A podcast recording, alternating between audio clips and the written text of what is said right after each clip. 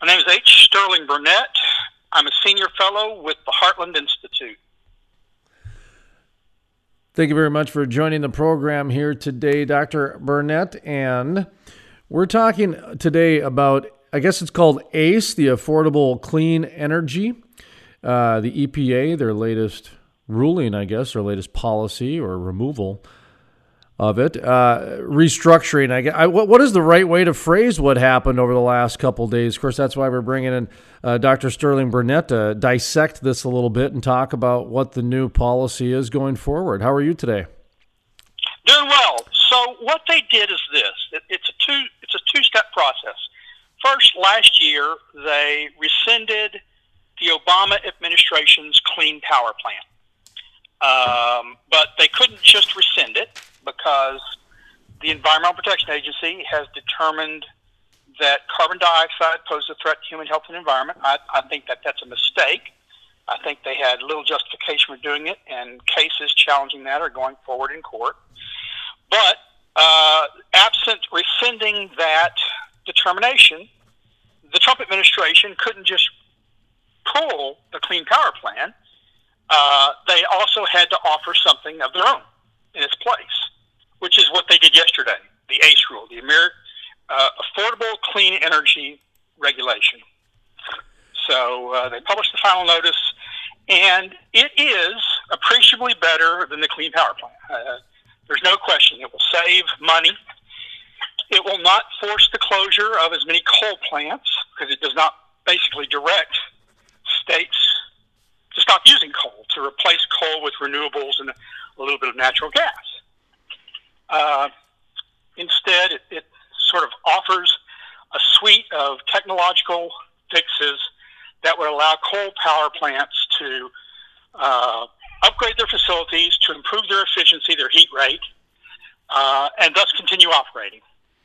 Much less costly, um, but it does impose some cost.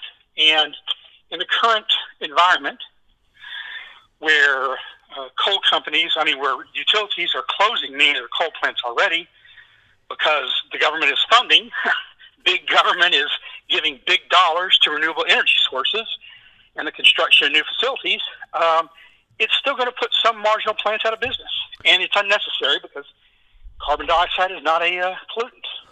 How much is natural gas playing into this? Because you mentioned it briefly. Um, uh, Tony Clark, when he was uh, in charge of uh, FERC, he mentioned that natural gas and coal were going to be tied together in, in the foreseeable future. Um, talk to me a little bit about that relationship and how it's going well, to, how gas, this is going to impact yeah. the uh, industry itself. Well, the ACE rule will um, the ACE rule doesn't have a lot to do with natural gas. Um, CPP did specifically allow some natural gas to replace coal. It's uh, cleaner burning as far as, uh, well, almost all emissions. Um, but coal with current technologies is not dirty by any means. But uh, because I think the administration figured it would, there's a, a around 200 and something million dollars, uh, maybe 400 million dollars in cost uh, by implementing these upgrades the coal plants uh, in various states will have to do. Um, there are some coal plants that, uh, rather than under the Clean Power Plan, that would be replaced, uh, would have been almost mandated to be replaced with wind and solar, which are much more expensive. Uh, they will probably still go out of business, as they're already doing, uh, and being replaced with natural gas. Natural gas is uh, the the fastest growing as an amount of electric supply, not the percentage wise, uh, wind and solar that get big subsidies, as a percentage are growing faster, but they're starting from a much smaller base and uh, there's still a much smaller amount. So uh, uh, natural gas will benefit probably a little bit from this rule because there will some be some coal plants that will close, and instead of being replaced with uh, with more expensive wind and solar, they'll probably be replaced with natural gas, which is also more reliable. I mean, the virtues of coal, nuclear, natural gas is that they are reliable and they are dispatchable. In other words, they can be uh, dispatched, you know,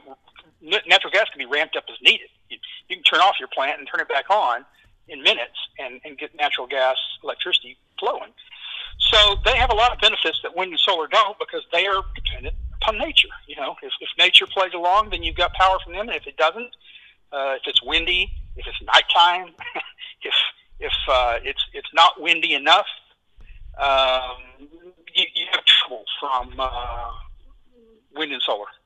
Do, do you mind if uh, we sidebar for just a second away from the uh, ACE and, and get into the wind and solar and the natural gas for a couple minutes? Sure, no. So, one of the conversations that we've just started over the last, I don't know, two months, three months, is just how the wind and solar industry really has has you know if you were to give them a grade they'd probably have a failing grade the amount of subsidies that have gone into that industry and what they what they said that they were going to do as a goal, I don't think they've achieved yet. Is that a fair statement? Or talk to me about what, what kind of letter grade would you give them over the last 20 years of, you know, pumping subsidy subsidy dollars in yeah. there? Okay, let's be clear. It's not 20 years. We've been pumping subsidy dollars to wind and solar since the 1970s. Since we first started the, uh, since the uh, Department of Energy was formed. We went through the oil embargo and the crisis. Uh, government started intervening in energy markets seriously. They started subsidizing wind and solar then.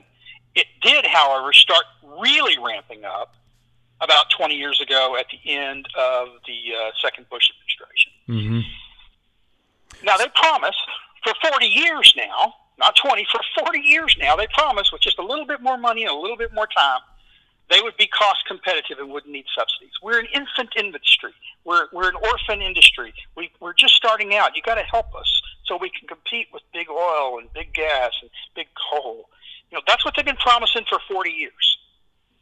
And they're still not there. And the evidence is this. Every time the production tax credit lapses for wind energy, and for solar energy, despite the fact that many states have mandated, have required, regardless of the cost, you got to use wind and solar, and seen their prices skyrocket since then. Despite that fact, every time the production tax credit goes away, even for a couple of months, as it does, you know, as it has done about four or five times because they can't get their budget deals cut before they have to do an omnibus at the end of the year, shops shut down that day wind turbine manufacturers close their doors, solar manufacturers close their doors, not weeks later, but the day the subsidies run out. They are creatures entirely of government. Were it not for the fact government were pouring these billions of dollars into it, giving low cost loans for factories, giving low or, or, or, or grants, giving tax abatements, property tax abatements, to lure these factories, giving money for every uh, kilowatt hour produced, these things wouldn't exist. We wouldn't be building wind and solar like we're building them today. There'd still be some people, put, you know, some wealthy people putting homeowner, uh, putting panels on their homes. There'd still be some isolated uh, people that live out in the country that are not going to be hooked up to the grid, who would still put ho- uh, solar panels on their homes. Uh, but the way it's being done now, where you're building solar farms and wind farms, where you're where the government is paying for a third of the cost of you putting solar panels in your home, that wouldn't exist. Those those businesses would go away, and we would have more coal and more wind and more nu- uh, nuclear would still be there, more natural gas. It would, you know, natural gas would be thriving. Now it already is. Uh, well, that, because that... natural gas is, is the best for a backup. What you got to remember is for every thousand megawatts of wind or solar they build, they have to build 700 megawatts of wind, I mean of natural gas, because wind and solar only, you know, operate are only worthwhile about 30% of the time. Well, that's where I was kind of going with this is not not that we're advocating subsidies here. We're just saying they they've been there for 40 years, okay, 20 years especially what would a world look like? And again, we're not advocating subsidies for the energy companies because they they pay more taxes than probably anybody else, and they also get more fees and more regulations dollars than anybody else, and they still got enough money left over to make sure the local churches have bake sales and the softball teams have uniforms and everything. So um, we're, we're we're not getting into that type of an argument here. What we're trying to say is, what would a world look like if we shifted those subsidy dollars from solar and wind and put them into natural gas? Because that that that is an actual solvable problem, in my opinion, in the next five years. That if some of these science projects because, like I said, these energy companies are getting taxed more than anybody. They're getting feed and regulated more than anybody. They're making sure that the local communities have their church bake sales going on.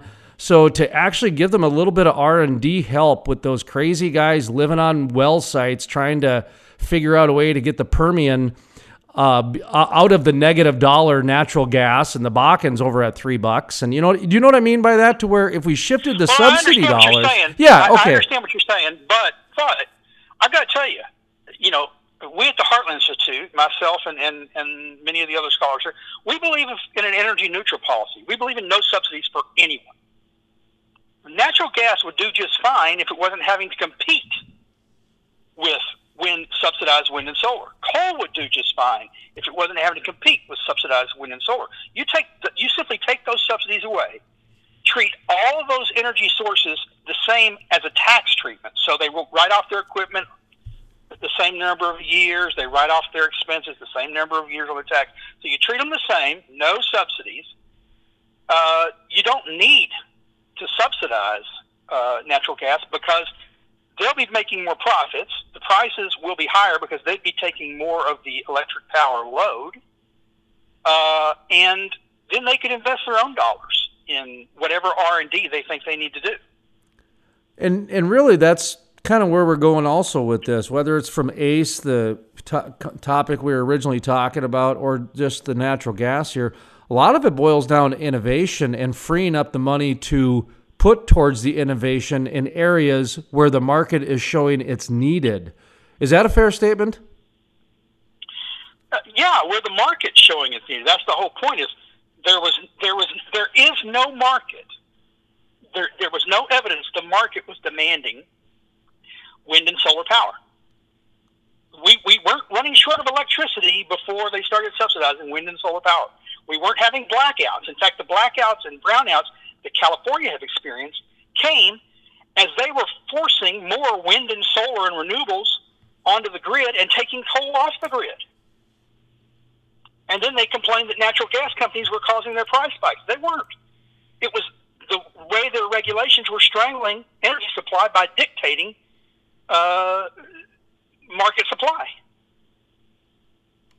So um, there there was no market demand. The creation of government of, of wind and solar is completely government demand, and uh, I, I have confidence. Just like I mean, the government didn't create the fracking revolution. That was innovation in the natural gas industry. When I give you a little story. So, in the early to, to mid 2000s, as you know, natural gas prices were going through the roof.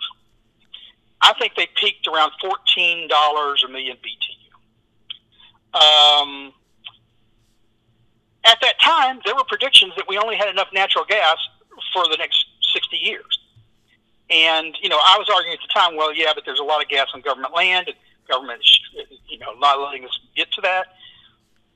And so I was interviewed by somebody who said, uh, "Well, what do you think? It's it's fourteen dollars a million BTU. Uh, is this the permanent state of affairs?" And I said, "Oh no, no, no, no. The market will will respond. I am confident that within a couple of years we'll be down to nine dollars per million BTU because the market will respond." Well, I didn't see the fracking revolution, and almost nobody else did, but the industry discovered it. And now, where is it at? Two dollars and fifty a million BTU or less? I, I was thinking nine dollars would be the new norm. Eight dollars would be the new norm. Even I, who was an optimist, I think, uh, couldn't foresee technological change once the market was allowed to compete. Demanded innovation, and I think the industry will innovate without subsidies. In fact, one of the things probably holding back wind and solar are the subsidies, because if the government says we're going to give money to this technology, this specific technology, these kind of turbines, these kind of solar panels. Even if you've got a better mousetrap, if that's not the one that's getting the subsidies. Both the government money is going to the to the older technology, the existing technology, who doesn't want the competition from new startups, uh, and private dollars follow government dollars. They say, look, if government's going to back this, we're going to get our money in, into it. So innovation dries up in those industries. I think the, the solar and wind energies industries, from the perspective of innovation, would be better off without the government subsidies. Dr. Sterling Burnett is our guest, senior fellow, Heartland Institute. You mentioned uh, you guys are, big proponents of non subsidies and uh, tracking a lot of the, the policies and procedures and regulations happening in, in DC and how it impacts industry.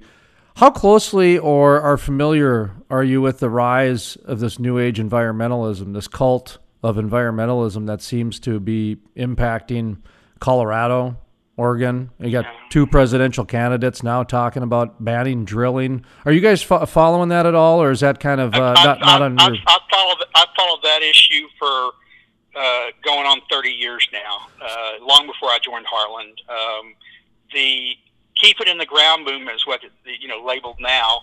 Uh, supporters of the Green New Deal who want to end all emissions of uh, greenhouse gases. Uh, all of these guys, they're they're they are basically mis- misanthropes. They're they largely represent a relatively wealthy segment of the population, uh, largely white, largely upper middle class to wealthy who have their, their money. They have their money, and they want playgrounds. And they don't care about the poor. They especially don't care about the poor in developing countries. They, they don't care if those people have to li- continue to live in poverty. Either that or they're blind and they really believe socialism can work and that, that, that wealth falls like manna from heaven and that all we have to do is distribute the wealth to the poor. And suddenly they will be uh, well off as opposed to just making everybody else poor um, they they say things like the ideal human population is 200 million people. Well, okay, what do we do with the other uh, seven billion people on Earth? They say things. Uh, a, a, a government employee, U.S. Forest Service employee, once said, "Humans are cancer on the Earth, and we can only hope for the next disease to come along to wipe us out." They care more about the environment than they care about humans. And so when they shed crocodile tears saying, Oh, you're killing children. Oh, you're doing this, you're doing that. They don't care about those children. Those are those are poster they're using them to promote their nefarious, their misanthropic environmental ends where they have their playgrounds and everybody else is forced into hovels and cities. Well, I, I think you'll well, I think I know the answer to my next question then. Um, we, we've been making the claim on this program, and like I said, we, we primarily are a non political program, but we've been tracking this environmental rise, this uh, cult of environmentalism for about seven years pretty handily to where you know the DAPL, the D- Dakota Access Pipeline protest. You've got the Colorado happening, like I said, all the way to Bernie Sanders, Elizabeth Warren now, to where it's here. It's it, it is a ideology that is in, influencing a lot of day to day. But what we're our position is this, and and we're not we're we're actually trying to be really factual here, which is today's protester does more texting and trolling and drinking Keurig coffee than they do actually trying to save the planet. And the oil and gas industry is actually doing more investment wise and action to save the planet than the average environmentalist. What, what, do, you, what, do, you, what do you make about that comment that we have? A, a similar, it's a similar case for the animal rights activists. Hunters spend more dollars actually protecting habitat and actually preserving species than PETA and the Humane Society combined. Uh, you wouldn't have wildlife agencies were it not for hundred dollars. And PETA tries to undermine all these things. Well, the same is true for these radical environmentalists who want to get rid of fossil fuels. The funny thing is, you know, as, a, as an experiment, if I was if I was a parent, and I'm not, if I were blessed with children, and my child came home and said, "We need to get an electric car. We've got to stop using fossil fuels, we're destroying the earth. I would say, okay, hand me your iPhone. Give me your iPad. Let's get rid of the earbuds. Uh, we're cutting off the uh, whatever gaming system you have because they are all charged through electricity. And we're going to cut, since you believe this, we're going to cut your emissions first. Uh, when it came time to go to school the next day for little Johnny or little Susie, I'd say, get walking because I'm not driving my car. That would spew carbon dioxide emissions. Uh, you know, I just make them, I, I would let kids know that are being led astray. Your lifestyle depends on the very things you're complaining about. Well, one of the you things you can't text, you can't talk, you can't Facebook or uh, WhatsApp or whatever without electricity that's largely and primarily provided by fossil fuels. And from my research, what I've read, and this is all very, uh, you know, very easy to find. Cell phones are now the number one polluter on the planet. In a, in a number of ways. I mean, you know, you got to remember every cell phone, every iPad, uh, all these all these great gaming systems, everything they rely on something called rare earth elements, which mm-hmm. we in the U.S. don't produce. We're almost 100% relying on China for the rare earth elements for these products. And the rare earth elements are hard to get at. They're expensive to refine, and refining, producing them and refining them creates millions of tons of toxic waste that's just sitting in pools each year. And they want solar panels and they want wind turbines that also rely on these rare earth elements. Where are we going to put all the pollution? Every for every megawatt of energy that solar panels produce, they create 300 times more toxic waste than a comparable megawatt of coal or natural gas or nuclear or even nuclear. So it, it, you got to confront kids with these facts. And if they don't buy it when you tell them, take away their electronics and say, okay, we're going to start with you first. You think we need to do without this kind of stuff? You go first. My suspicion is they would quickly find, oh, suddenly I'm, I'm less concerned about the climate and I'm more concerned that I can't text my friend or get on Facebook. That's that's without a doubt. And the other part of this the research too is the data centers. That every text and every email and every website it takes the power at the data centers in order to do that and the amount of energy that goes into that as well. So it this oh. the, the amount of oh, oh. layers I've I've seen where cell phones are just the biggest polluter. Then of course when you look at the new age environmentalist, that's basically what they do. They text and they troll. That's that is their yeah. new way of doing business. So I laugh because and I'm going. These, they're, they're the number one polluter on the planet now. These environmentalists. All these data centers. Think about this. I don't know if you've ever been. We used to have uh, when I worked in an office we used to have a, a, a, a room that was just devoted to our uh, our drives, our hard drives, our you know data storage. Like the server, sure. Yeah, the server rooms. So all the servers were in one room. And if the air conditioning went out, that room got hot fast. So we constantly were running air in there. In the middle of winter, we're running air in there. We may be running heat everywhere else, but in the server center, we're running air conditioning now, in Texas in the middle of summer, air conditioning ain't cheap. So, uh, think about these huge, I'm talking about one room in one office. Think about these huge data centers that, that are serving multiple states. Huge buildings with these servers running that have to be air conditioned to keep cool so the, so the servers just don't literally fry themselves. Uh, it's, it's amazing. Now, a lot of them Google, you know, it has installed a lot of solar panels at taxpayer expense.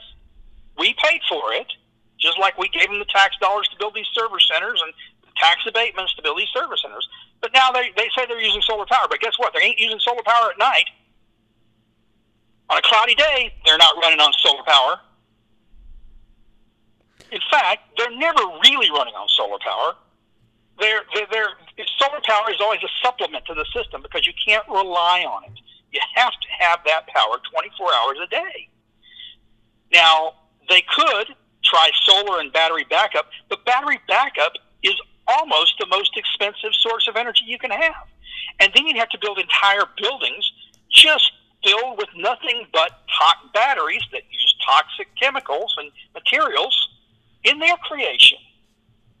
So it's you know, when I always when I hear people talk about green energy, we need green energy, we need clean energy. I, I confront them. I say, if by a form of energy you mean a form of energy that produces no environmental impact whatsoever, no green energy exists because every energy source has some environmental impact. So what you need to do is an apples to apples comparison on air quality, on water quality, on the impact on wildlife, on the impact on land, habitat, uh, and then you make your comparison. But you can't just say wind and solar because they don't use fossil fuels or green. No. They have an environmental impact too. Ask the millions of birds and bats uh, killed by wind turbines each year, which one Sierra Club site is called the Cuisinarts of the air, or or the desert tortoises that are being affected by solar farms out in the middle of their desert. Are you familiar with uh, Harry the Dirty Dog? That old book. Uh, Children's book. Oh, you mentioned you have kids, so you probably aren't. It's a story that uh, kids for 40 years have been have been read and Harry goes and gets dirty from the coal plant and playing in the in the crude oil plant that sort of thing. And so for 40 years you know kids were bred to believe that you know this dirtiness. And I remember the first time I went to Pittsburgh. Oh Pittsburgh's a gorgeous city. And I was expecting this smog you know this dirty industrial steel type place. And I Pittsburgh was great. So um, the the energy industry has done a fantastic job of cleaning their technology with the innovation. You, we've mentioned that earlier. You know, from the coal plants becoming extremely clean to you know you take take some of the new refineries that are just doing state of the art clean energy. Now, the reason I bring that up and I preface it like that is because there has been a change in the way government has run and the way that the energy industry has done things to where is it time the energy industry reinvents how they do public relations because the Harry the Dirty Dog and the way that they've been, you know, doing government relations for so long. And now, you know, you've got these Trojan horses like what happened in Colorado and, and recently in Oregon, they just passed a similar one with the Senate. And just it seems like the government kind of is not as collaborative as it was before with the um, oil and gas industry to now it's like a war type of a thing. My point is, uh, how, should they reinvent PR? Is where where where, where I'm I going. I don't know. I, I can't speak to PR. Yeah. I, I'm not a I'm not a marketing guy. I'll say this: I think for far too long, rather than fighting, they've tried to get along. I mean, they they spend millions of dollars supporting environmental groups that are trying to kill them. They give money, hoping to buy them off. They say things like, we're clean too. We're good guys. You know, rather than going out and defend, you know, not defending because they shouldn't have to defend themselves. Rather than going out and saying all the good things our energy system does, how it provides the food on your table every day, how it doesn't get to market without the tractor trucks, without the without the uh, uh, the tractors themselves, without the the fertilizers and the fuel with saying you don't live without our product. We're not bad guys. We're good guys, and we're tired of trying to say, "Oh, we're good too." You know, uh, paying off Sierra Club, paying off the Natural Resources Defense Council, hoping that if you give them money, they'll stop attacking you. They won't. They, you know, it, they're like I don't know. I, I just it's, think it's, it's like Cong- it's like Congress asked. You know, imagine you're on, uh, you're you're testifying before Congress, and a congressman asks you, "Have you stopped beating your wife yet?" And your reply is, "You know, you're already in a bad spot because it implies that you beat your wife, even if you don't." Now you can respond, "I don't beat my wife, sir," and I won't dignify that with an answer. Well, that's what they do with the oil industry or the natural gas industry. They say, have you stopped polluting yet? Have you stopped killing the planet? And rather than say, we don't kill the planet, we're not polluting, what they say is, we're getting better all the time. We're beating our wife less. and next year we'll be beating her even less than this year. It, it, that's what they do. Well, th- this they is say, oh this... yes, we're we're we're we're we're, we're constantly innovating. We're constantly cleaning up. It, rather than saying, you know what, the emissions from our plant right now aren't killing anyone.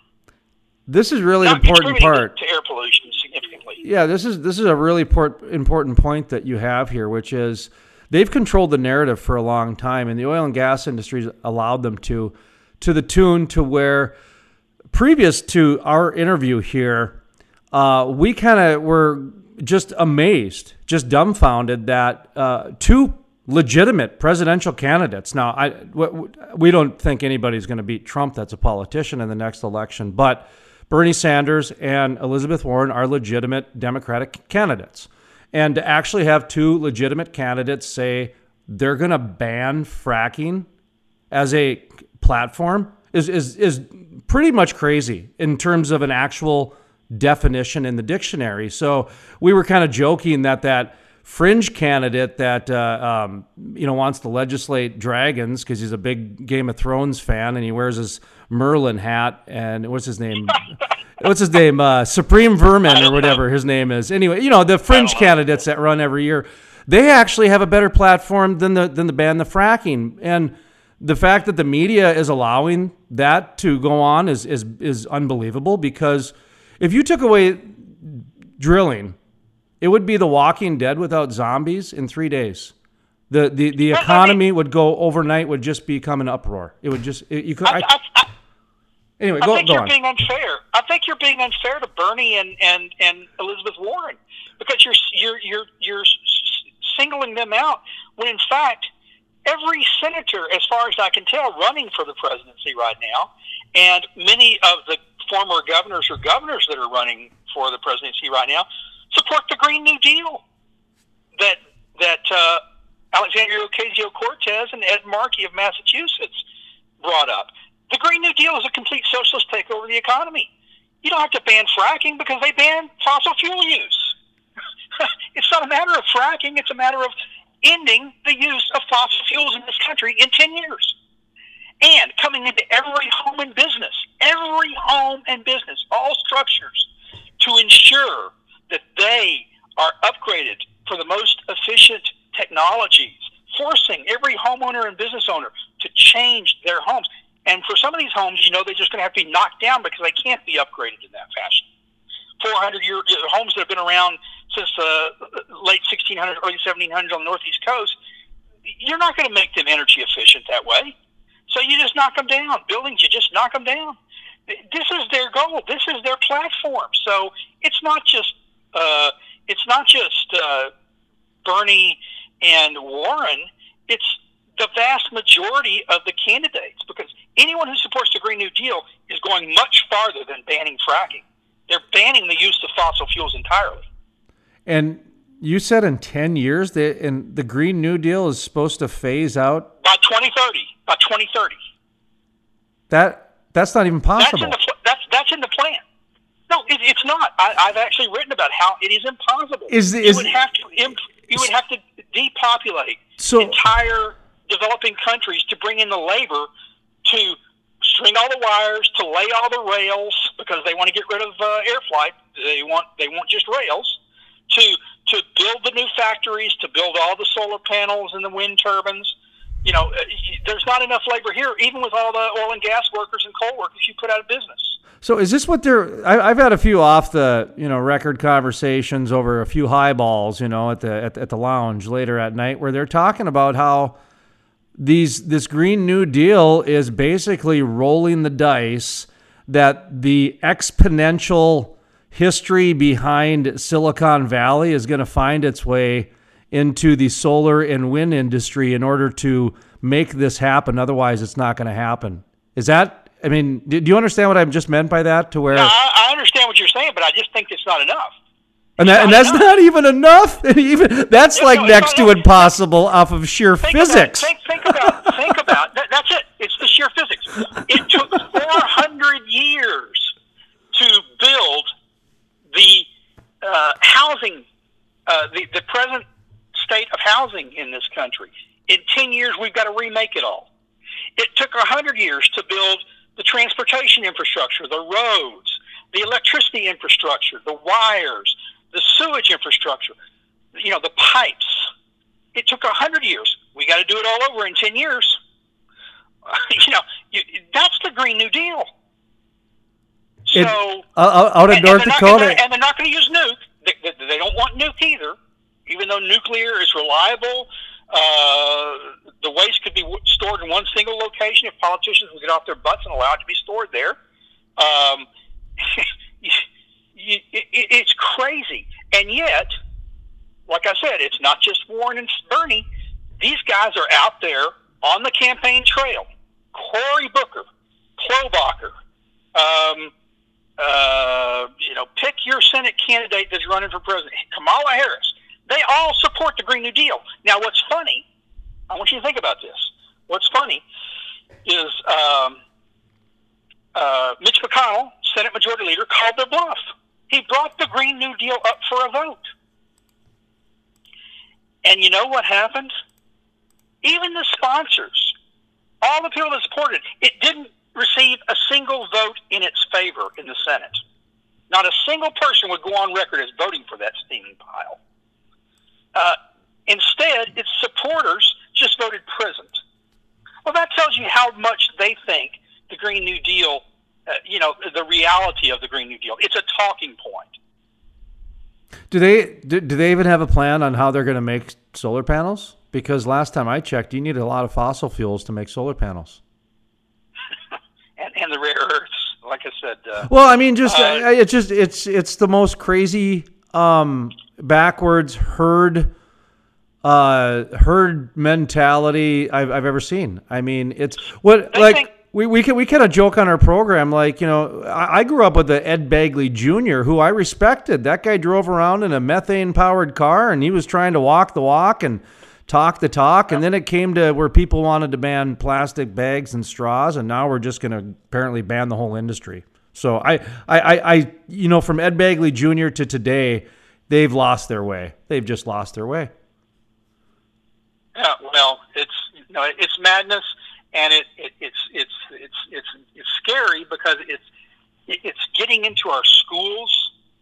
You know, uh, schools are are using curriculum that train kids to be little activists. Mm-hmm. Not it, schools aren't teaching them how to think, which is what schools should be doing. They should be in the business of educating children to have a basic knowledge of the universe and how to think for themselves, to weigh evidence, to carry out experiments, to uh, uh, make logical arguments, but not telling them what to think.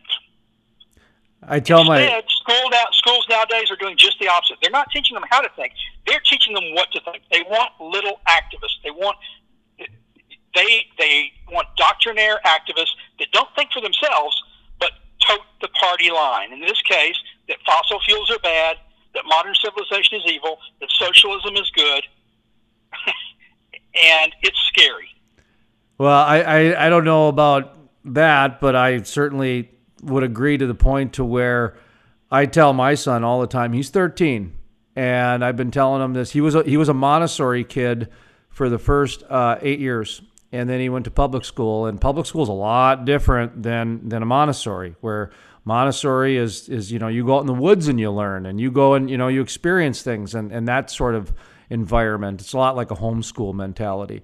Public school was a lot different. I said, well, public schools are more like training centers. They're training you for something. And it just depends on whatever they're training you for at that year. I said, but it's not it's not an education facility at all. It's a training center. And he's after the third year, he goes, "I know what you mean, Dad. They just boss me around all the time." And so uh, you're right as far as they they're doing more of tra- um, um, telling people what to think instead of teaching them how to critical think. That's what I've my, my, our observation has been that. It's too bad. Anyway, sorry, I just had to validate your story there with my uh, real life anecdote. I did want to ask you if the, the Green New Deal and this uh, overview, you know, this ACE had any correlation, if they were going to impact each other, if they were going to play along, or, or if, if the one thing really doesn't have anything to do with the other. No, no, no. Ace, Trump does not support the Green New Deal. He is, uh, you know, not just opposed, but strongly, violently opposed to the Green New Deal. ACE is his response to the Clean Power Plan, which, according to the Green New Deal, wouldn't have gone far enough. Uh, you know, the Green New Deal is, you know, doubles and triples the Clean Power Plan, which Trump rejected. He's replacing the Clean Power Plan with the American with the Affordable Clean Energy Act re- regulation. It's not an act; it's not a, a, law. It's a regulation coming out of EPA, and um, it, it's intended to um, reduce carbon dioxide emissions, but do it in a way that's both legal, which the CPP was arguably not legal. The Supreme Court put a hold on it, while uh, 28 states and so have challenged it. Uh, but it's also less onerous on uh, the coal industry, on coal-fired power plants, and that allows states more flexibility to how to meet the goals of reducing carbon dioxide emissions by improving efficiency rates. To, to, to, to, to some extent, like I said, ACE is mar- remarkably or markedly better than the Clean Power Plan it's replaced. There's no question about that. It's less costly, it's less onerous, it's probably legal. It, will be challenged, but I, I doubt that it will be successfully challenged, at least by people opposed to it because they support the Clean Power Plan. There are people on my side who may challenge it for other reasons. Whether they'll be successful or not, I don't know. Um, but um, it still imposes new cost on industry, and that's going to hurt. And it's for, as far as I can tell, you know, based on my assessment of the science, for no good reason, because carbon dioxide is not a pollutant. When I exhale, I'm not polluting. The trees thank me for it. The the grass thanks me for it. The animals that rely on the trees and the grass and the flowers thank me for it. Uh, and the crops, the, the record crop yields that we set year over year, are thankful for it. We're greening the earth as we increase carbon dioxide. A lot of people don't realize this, uh, but this is just a fact. You can check your, you know, your, your whatever scientific uh, history you want to look at. During the middle of the last ice age, carbon dioxide levels in the atmosphere reached about 180 part per million. Over over millions and billions of years, we've slowly been drawing down the carbon dioxide of the atmosphere. Sometimes in the past, it's been 5,000 parts per million or more. We were down to 180 parts per million. At 150 parts per million, plants can no longer photosynthesize. In other words, they die. And when plants die, we all die. So we came out of the little ice age, and CO2 levels rebounded up to 280 parts per million. And since that time, we've added about 130 parts per million, 140 parts per million. I think we're 405 parts per million now. That is not destroying the planet. Dr. Sterling Burnett is our guest. Uh, just kind of wrapping up here, we're talking a little bit about the kind of reactions to the ACE, the new, and that stands for Affordable, Clean, Clean, Energy. energy. Okay, Affordable Clean Energy Regulation Rule. Uh, Dr. Burnett is with the, he's a senior fellow with Heartland. And uh, how, how long you been with them? Uh, it will be five years in August. Okay, and you do the uh, environmental policy and managing editor of the Environmental Climate News. Is that still the case down there? Yep, I, am the I'm the managing editor of Environment and Climate News, and we publish a weekly newsletter called Climate Change Weekly, three times a month that I'm in charge of. And can anybody sign up for? Give that uh, give that thing a plug. Maybe there's some people that might want to. www.heartland.org. Go to our website, sign up for that. Sign up for the Environment Climate News, for Climate Change Weekly, and if you're interested in matters beyond energy and environment, uh, if you're interested in budget and tax issues, if you're interested in healthcare issues, if you're interested in constitutional issues, sign up for our other newspapers and newsletters. And you mentioned that you guys are primarily, uh, or not primarily, but uh, one of the things that you guys strive for is no subsidies. Talk a little bit about what Heartland Institute does for for a minute or two. We're a nonpartisan nonprofit based in Arlington Heights, Illinois, and we try and promote uh, uh, innovative private sector solutions to public policy problems. We try and show how markets solve problems. We analyze uh, existing laws to see whether they, uh, to some extent, are legal, but more importantly, whether they, they make good sense, whether they're reaching the goals that they were intended to reach when they were uh, uh, enacted, whether they are doing so efficiently or whether they uh, they could be fixed to make uh, to solve those problems in a more efficient way, and to show how markets, how the private sector could solve a variety of problems um, that government doesn't need to be involved with. And just kind of some final thoughts here as we wrap up the interview, Dr. Sterling Burnett. Uh, what what do you want people to walk away from about this, uh, you know, this affordable clean energy r- regulation? Well, like I said, when environmentalists heard that Trump was rescinding the CPP, they fell to the ground, frothing at the mouth, you know, howling at the moon, saying, "Oh my God, it's the end of the world. He's going to kill children. He's going to kill us all. He's trying to destroy the planet." Trump doesn't want to destroy the planet. He wants his children and grandchildren to have a better place to live, just like everybody else does. And the the Clean Power Plan would have resulted in uh, greater economic harm and more premature deaths than the ACE rule does. The American Clean, uh, the the Affordable Clean Energy Rule will save lives. It will not cost as much as the Clean Power Plan. It is not a rollback of environmental protections because there's no evidence the Clean Power Plan was going to do anything about protecting the environment.